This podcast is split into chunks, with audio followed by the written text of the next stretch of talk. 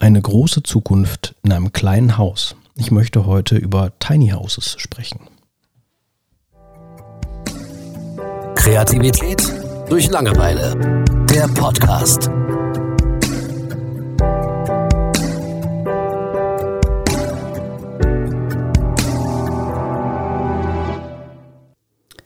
Hallo zusammen. Hallo Thomas. Hallo Julian. Wie geht's? Gut, tatsächlich. Schön. Das höre ich gern. Reicht auch, ne? Möchtest du nicht fragen, wie es mir geht? ähm, ich glaube, dir geht's gut. ja, doch. Woher wusstest du das? Ich weiß nicht, also sitzt mir gerade gegenüber und du machst einen hervorragenden Eindruck. Danke, danke. Jetzt bei den Komplimenten muss es mir ja nur gut gehen.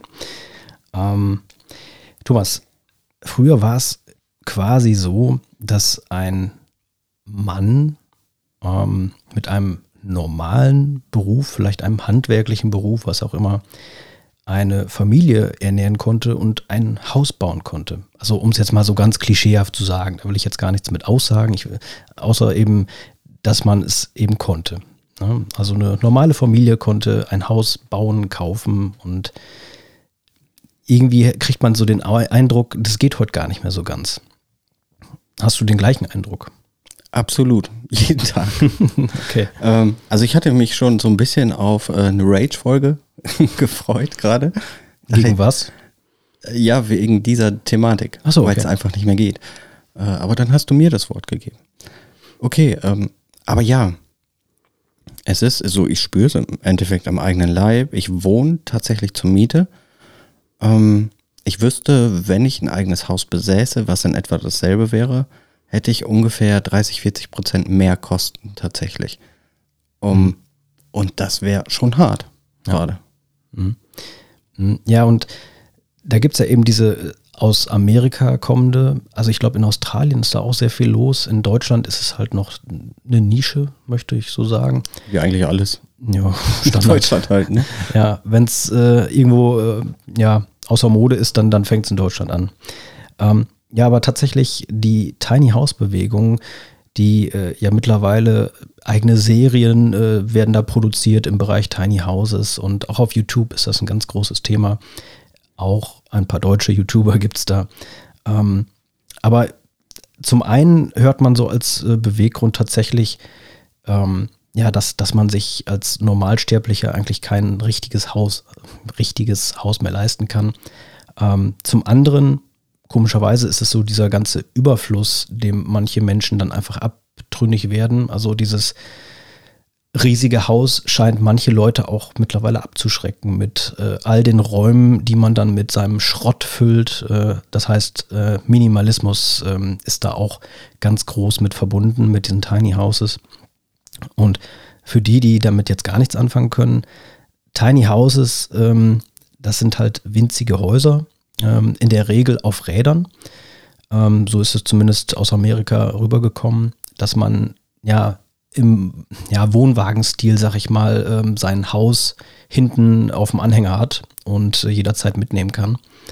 Und ja, so von den Quadratmetern redet man da von 8 bis 50 Quadratmetern, um sich da ein Bild zu machen. Ähm, 50 Quadratmeter finde ich schon viel. ja, also das, das sind schon dann die, die Extremdinger. Wobei, gerade im amerikanischen Bereich, äh, ich habe ich hab mal in diese Serie reingeguckt. Ähm, ja, also es gibt auch Tiny Houses, die sind größer als ein normales Haus scheinbar, äh, Amerika-Style. Ähm, aber okay, darum soll es jetzt gar nicht so gehen, um die Extreme, sondern man sagt so ungefähr von 8 bis 50 Quadratmetern haben dann diese ja, Häuser. Es sind halt keine Wohnwagen, sondern es ist wirklich aus in der Regel Holz gebaute Häuser. Äh, die sind dann auch isoliert und alles. Ähm, manche setzen Wert auf Autarkie, das heißt, du hast einen Ofen drin. Ähm, ja, so eine Geschichten. Ähm, und ja, das ist ein Trend mittlerweile. Ähm, sind immer mehr Leute, die sich sowas anschaffen.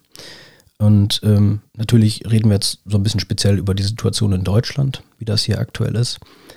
Und ja, also es ist scheinbar so, dass der, der Bau von so einem kleinen Häuslein, ähm, das geht von 5000 Euro bis 100.000 Euro.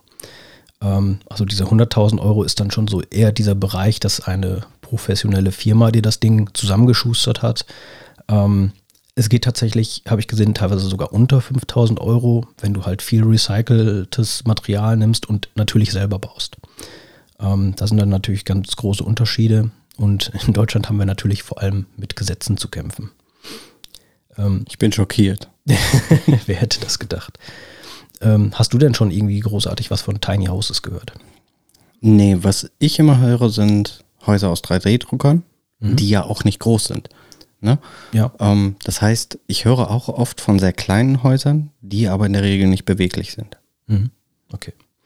Ähm, ja, ich als Laubenbesitzer, also wir Kleingärtner hatten ja Tiny Houses, bevor es cool war. Mhm. Ähm, ich habe ja eine Laube, die ist neun Quadratmeter. Also das heißt wirklich drei mal drei Meter und deswegen macht, macht glaube ich, Sinn, dass man sich mal so ein Bild macht. Ähm, wir reden ja nicht davon, dass du da irgendwie ein Wochenendhäuslein hast oder keine Ahnung, einen Trip nach, äh, zum, zum Meer machst mit deinem Tiny House, sondern ähm, diese Idee für viele ist wirklich da zu leben. Und äh, gerade in Amerika und auch in Deutschland gibt es Einzelfälle, wo dann die Lebensplanung ähm, ja, mit so einem Tiny House verknüpft wird. Also Familiengründung, Kinder kriegen.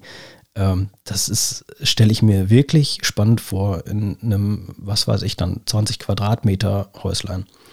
Kannst du das vorstellen? Also ähm, es ist so, ich habe mir viele Tiny Houses von innen angeguckt. Jetzt, ich war nicht drin, ich habe es über YouTube dann äh, geschaut und über diese Serien. Und in der Regel ähm, Schlafzimmer hat man oftmals unterm Dach, also oben dann, aber das sind nie extra Räume, sondern von mit einer kleinen Leiter kletterst du hoch und bist dann im Schlafbereich. Äh, die einzigen Räume, die in der Regel abgetrennt sind durch eine Tür, ist das Bad, das dann auch natürlich winzig ist. Ich, ja, ich glaube, das hängt ganz stark damit zusammen, welche Ansprüche man noch hat. Mhm. Also ich kann mir das, gerade wenn du sagst, das ist jetzt so ein Trend, spielt das natürlich so diesem, hey, es wird alles zu viel, äh, spiegelt das gut wieder. Mhm. Ne? Dass die Leute sagen, okay, ich habe jetzt die Schnauze voll, so scheiß drauf, ich hole mir jetzt so ein kleines Haus und dann ist gut. Ne, damit entferne ich auch sehr viel aus meinem Kopf, was mich belastet. Mhm. Das könnte ich schon nachvollziehen. Ähm, oft ist ja der erste Aspekt, wenn man sagt, kannst du dir das vorstellen, da geht es ja dann als allererstes um Luxus. Mhm. Ne, dass viele sagen, nee, das wäre mir zu klein, das Bett wäre mir zu klein, das wäre mir nicht sauber genug, nicht warm genug, was auch immer. Und wenn ich diese Aspekte mal weglasse und einfach nur sage, pass auf, ich redu reduziere mein Leben auf das Wesentliche, dann kann ich mir das schon vorstellen. Ich würde das jetzt nicht wollen, aber vorstellen könnte ich es mir ja. Mhm. Okay. Ähm, ja, also ich persönlich könnte es mir halt äh, zum Beispiel als Alterswohnsitz vorstellen. Also sagen wir auch, du hast eine Familie ähm, und irgendwann sind die Kinder raus. Also dann fände ich das schon wieder spannend. Aber tatsächlich ähm, meine Lebensplanung darauf äh, verwenden, aber vielleicht bin ich da auch einfach nur nicht der Typ für und es gibt Typen dafür, aber ja, keine Ahnung, irgendwann hast du dann einen Teenager, der will dann seine Freundin mit nach Hause bringen. Äh, das da stelle also ich kann es mir nicht vorstellen, wie, wie das funktioniert. Das geht nicht. Also ich glaube, so ein normales gesellschaftliches Leben kriegst du damit einfach nicht hin. Auch wenn du ja, dir das schön vorstellst, aber ja, also wenn du jetzt diesen geradlinigen Weg gehst, ne, Frau, Kinder und so weiter, ähm, oder umgekehrt Mann, Kinder und so weiter, ähm, ich glaube, die wirklich, die ist ganz normal. Also du hast dann ja auch im Endeffekt, wenn es bewegbar ist, keinen festen Wohnsitz, oder? Ähm, da geht es ja naja, schon los. Also ich habe mir ein paar Beispiele jetzt auch aus Deutschland angeguckt. Da ist es dann eben so, ähm, dass man tatsächlich, also ich will das nicht verallgemeinern. Ich, ich rede von Einzelbeispielen, wo dann zum, ähm, bei einem Bauern angefragt wurde, kann ich ein Stück Land von dir pachten? Und das ist auch eben dieses Spannende, ähm, dass und eben auch der tolle Aspekt, neben dem, wo ich mir jetzt überhaupt nicht vorstellen kann, äh, wie eine Familie darin gedeiht, sag ich mal, oder ihre Zeit verbringt. Ähm, das Schöne, was ich mir wiederum vorstellen kann, ist, dass ein Pärchen das beschließt und äh, sagt, ähm, okay, wir müssen nicht unser Leben lang äh, für ein Haus arbeiten und hoffen, dass alles gut geht, sondern sagen wir, wir nehmen jetzt beispielsweise 40.000 Euro in die Hand, ähm, arbeiten ein bisschen mehr für eine Zeit und nach zwei, drei, vier Jahren oder so ist das Ding abbezahlt, dann gehört das uns und ähm, dann stellen wir das auf irgendeinen eine Fläche von einem Bauern oder so, machen dann eine Pacht. Also da gab es dann auch Beispiele, wo dann die Pacht im Jahr 1000 Euro betrug. Also das sind dann deine laufenden Kosten, neben natürlich noch Strom und sowas. Ähm, wenn man das so durchzieht und auch gut durchplant und sich sicher ist, dann ähm, kann man, glaube ich, sich sehr schön auf andere Sachen konzentrieren. Und man kann eben natürlich auch, ähm, also Konsequenzen können natürlich auch sein, dass du sagst, hey, mir reicht eine halbe Stelle zum Leben oder ich mache trotzdem die volle, aber ich gehe fünfmal im Jahr im Urlaub, in Urlaub. Ne? Und ähm, das sind dann natürlich wieder so Aspekte, wo man denkt, ja, okay, vielleicht doch mal drüber nachdenken. Ähm, also hat nicht nur Seiten, die man sich nicht vorstellen kann, sondern auch Sachen, äh, wie ich finde, für die man sich begeistern kann, wenn man da drüber nachdenkt. Absolut. Ähm, ja, also wie ich gerade schon sagte, es hat halt, es ist nicht nur die Wohnsituation, sondern es hat tatsächlich Auswirkungen aufs komplette Leben, wenn mhm. man sich für so ein Extrem entscheidet. Also ich kann mir auch gut vorstellen, dass Leute zweigleisig fahren, ein ganz mhm. normales Haus haben und sich dann sowas noch dazu holen, wofür man es dann auch immer nutzt. Also da gibt es ja dann auch wieder verschiedene Möglichkeiten. Ähm, bietet halt super viele Optionen, ne? Ja. Ähm, und wie es natürlich in Deutschland ist, also entweder der Kasten hat Räder, dann muss er als Wohnwagen ange angemeldet werden. Da musst du natürlich äh, die ganz normalen Versicherungen und sowas abschließen, äh, eine Zulassung haben. Oder du hast keine Räder, dann brauchst du eine Baugenehmigung und natürlich auch alle anderen Sachen, die du für ein Haus brauchst, also Gebäudeversicherung und sowas. Äh, das ist schon wieder ganz spannend alles geregelt. Äh, teilweise ist es dann auch einfach gar nicht geregelt und keiner kann dir Auskunft geben, was du jetzt darfst und was nicht. Aber es ist natürlich schon, manche Sachen sind sinnvoll. Du kannst dich einen Holzofen da reinsetzen und sagen, ja, im besten Fall geht's gut. Im schlimmsten Fall äh, fackelt mir die Bude ab. Ja. Ähm, ja, und was natürlich auch wirklich spaßig ist, ja, von früher kennt man es irgendwie so noch so, der Großvater hat das Haus mit selbst aufgebaut. Das ist heute eher so die Seltenheit.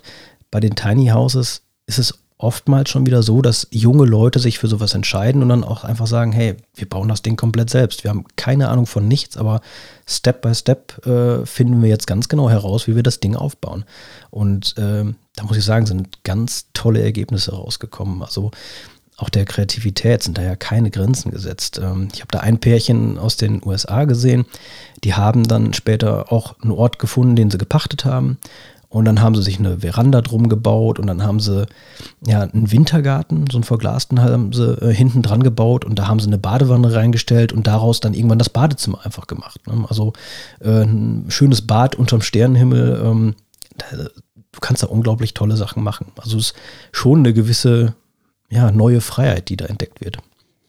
Ja, ich glaube, dass mit so einem ganz normalen Haus zu vergleichen, ist auch eher schwierig, weil du einfach total unterschiedliche Charakteristiken hast. Ja. Ne, ein normales Haus ist dafür da, Wurzeln zu schlagen.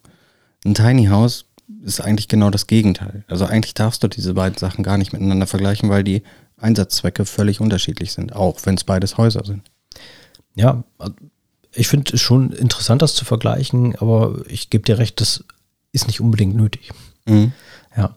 Ähm, ja, also ich würde die Folge damit auch abschließen. Mhm. Ähm, ist auf jeden Fall spannend, sich damit auseinanderzusetzen. Ich kann jedem nur raten, bei YouTube oder auch bei Netflix gibt es beispielsweise eine komplette Serie darüber.